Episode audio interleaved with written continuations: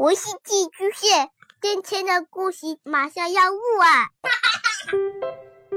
孩子的世界充满了色彩和欢乐，用有温度的声音讲你爱听的故事。白羊叔叔和大明的晚安故事。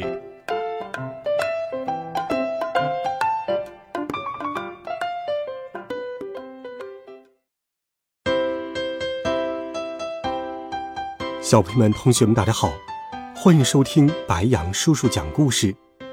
今天是六一儿童节，在这里，白羊叔叔祝所有小朋友节日快乐，健康成长。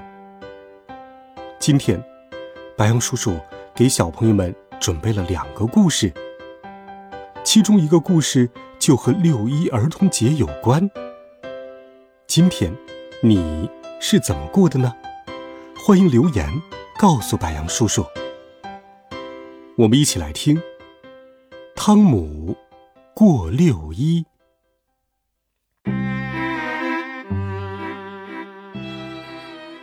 六一儿童节的早晨，汤姆和爸爸妈妈走在路上，催促道：“你们快点啊！今天幼儿园庆祝六一，我可不能迟到。”维克多来找我，走吧，咱们得去准备表演了。但愿妈妈把我需要的东西都带上了。刚到幼儿园，汤姆就被好朋友维克多叫走了。这个时候，一个大孩子走了过来，给了我们每人一张抽奖券。一等奖是一辆红色的自行车，他说。维克多有点不耐烦了，快走吧，我们要迟到了。教室里乱糟糟的，我们小心翼翼的穿上表演的服装，生怕把它们弄坏了。妈妈帮我系上大大的蝴蝶结，哎呀，真痒！表演开始了，音乐响起，我们开始在台上跳舞。所有观众都看着我们，我有点小紧张。排练的时候，每个动作都练过好多遍了，可是，哎呀，艾米丽哭了起来，因为她忘了步子。奥斯卡的帽子掉了，玛丽跳得太慢。维克多的蝴蝶结掉了，阿丽丝跳错了方向。然后，表演。结束了，我鼓起了掌。所有家长都站起来欢呼：“太棒了，太棒了！”大家用力给我们鼓掌。伊娜也爬上了舞台，她也要人家给她鼓掌。哦，我可爱的小妹妹呀！表演结束后，到了游戏时间，妈妈给了我一张有很多格子的卡片。看，伊娜。每个格子代表一个游戏或一种好吃的，我们可以做好多游戏，吃好多好吃的。哇，充气城堡！我得等一会儿，因为里面已经有很多人了。这个时候，我看到了跳跳口袋。嗯，谁想试试跳口袋？维克多响应了我，他说。这太简单了，每次都是我赢。我们飞快的往前跳，比老师跳的还要快。可这回轮不到维克多赢了。我听见妈妈大声对我喊：“加油，汤姆！”最后我赢了。不一会儿，我们又玩起了钓鸭子的游戏。要钓起鸭子得有耐心。喂，我钓到了一只，我也钓到了一只。弗洛尔大声喊道。然后我又来到了撞球游戏的场地，乒，砰。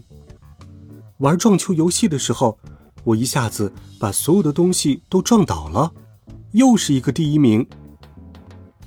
最后，老师要宣布抽奖结果了。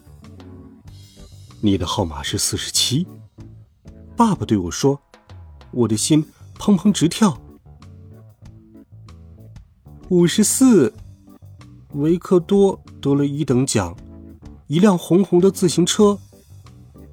三十二，九十四，四十七，四十七，我的号码，太好了，我得到一只大大的玩具熊。最后一个游戏是化妆游戏，我决定扮成一只大老虎。嗷呜！小丑维克多被吓了一跳。我要起飞了，蝴蝶弗洛尔挥舞着手臂说。可这个时候，我闻到了薯条的味道，肚子好饿呀！我只好数着卡片上剩下的格子。走啊，去吃东西。维克多说。我们来到了餐区。爸爸现在是服务员，我假装自己是在快餐店，一本正经的对爸爸说：“你好，先生，我想要很多很多的薯条，配很多很多的番茄酱。”阿丽丝和维克多都要了香喷喷的热狗，弗洛尔挑了个他最爱吃的粉红色棉花糖。吃完薯条，我也要去拿个棉花糖。忙完的家长们开始翩翩起舞，有的小孩子也跟着跳啊跳啊。我给雷奥看自己赢得的所有奖品，阿丽丝用奖品把自己装扮成了超级酷的佐罗。这时候，妈妈走过来，汤姆该回家了。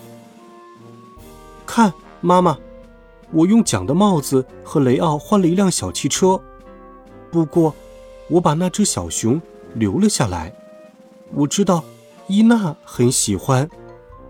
这就是我的儿童节，你的儿童节怎么样呢？